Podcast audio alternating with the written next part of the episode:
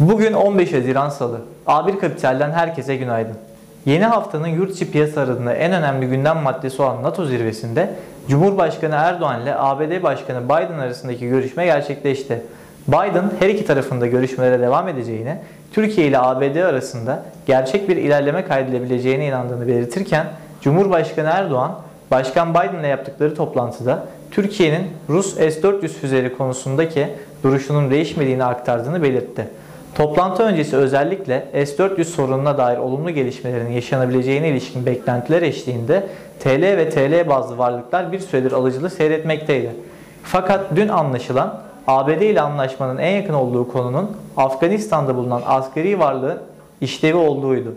Japonya Merkez Bankası'nın eski yönetim kurulu üyesi Makoto Sakurai, Japonya Merkez Bankası'nın Eylül'de dolan pandemi yardım programı nihai tarihini bu hafta yapılacak olan para politikası toplantısında uzatmasının muhtemel olduğunu söyledi.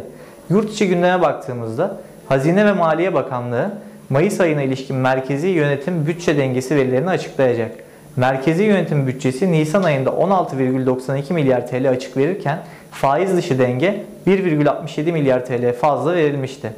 Yurt dışı gündemde ise Almanya'da Mayıs ayına ilişkin final tüketici fiyatları açıklanacak. Öncü verilerle tüketici fiyatları aylık %0,5, yıllık %2,5 artış göstermişti.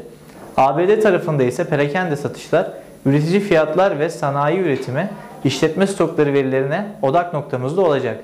Borsa zaten 1465 direncini geçmek için katalizör arıyordu. Geçebilirse 1470 ve 1495 dirençlerine yönelim ise 1510-1520 seviyesine doğru yolculuğu başlatabilirdi.